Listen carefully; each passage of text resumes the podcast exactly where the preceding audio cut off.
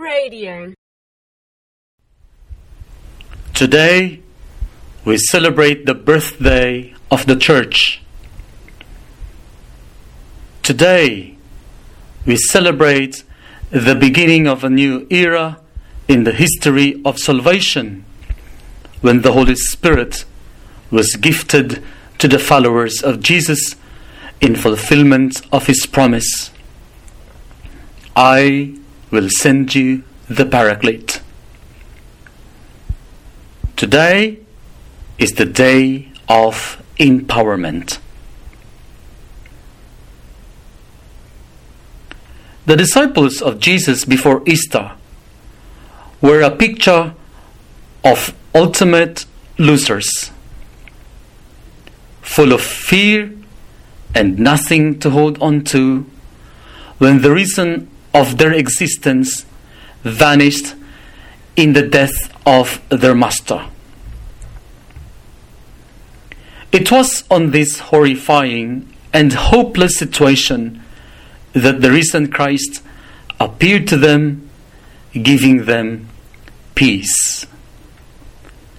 Suddenly, they were filled with joy. With a new mission as ambassadors of the resurrection, they received new life from the one who said, I have come that you may have life and have it abundantly. Christ breathed on them and said to them, Receive the Holy Spirit. For a number of times during the last discourse of Jesus in John chapters 14 to 17, he introduced the Paraclete as the new name of the Holy Spirit. He also promised that the Paraclete would be the gift of the Father to his disciples. Creation is always associated with the breath of God, ruach in Hebrew, which also refers to breath or wind, pneuma in Greek,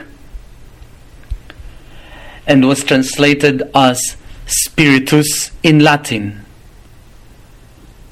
where we get the word spirit in English.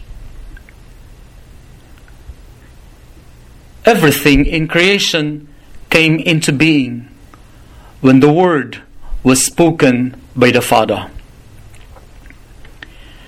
Therefore, all creatures continue in existence by the Father's continuous utterance of the Word through the breathing of the Holy Spirit.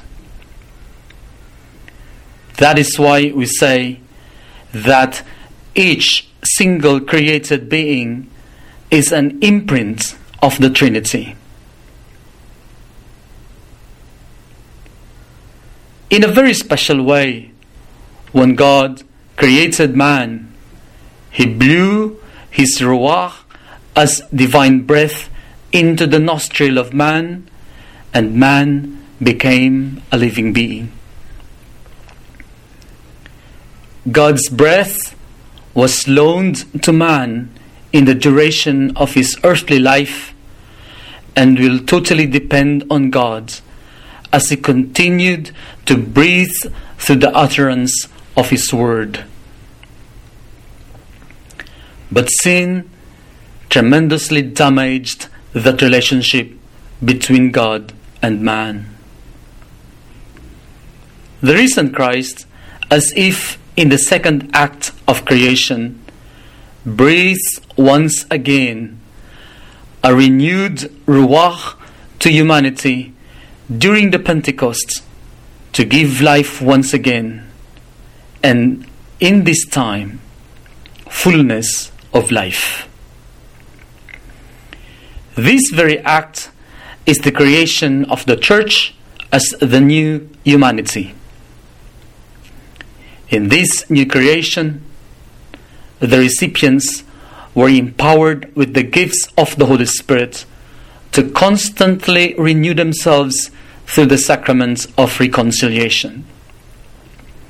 If you forgive sins, they are forgiven. The breath of God empowers the disciples of Jesus to perform extraordinary actions because of the presence of the Paracletes in them. Pentecost happens every day because God continues to utter His word through us when we do good things to ourselves, to others, and to the world.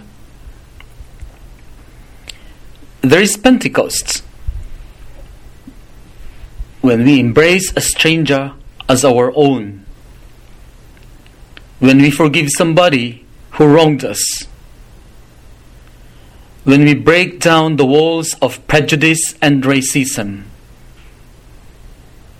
when an enemy becomes a friend, when members of different religions come together as brothers and sisters. When nations stopped fighting each other, and many others. When we do this, we are able to use the divine breath that is given on loan to us to help in recreating this world into the realm of God. Take a deep breath and feel the power within you,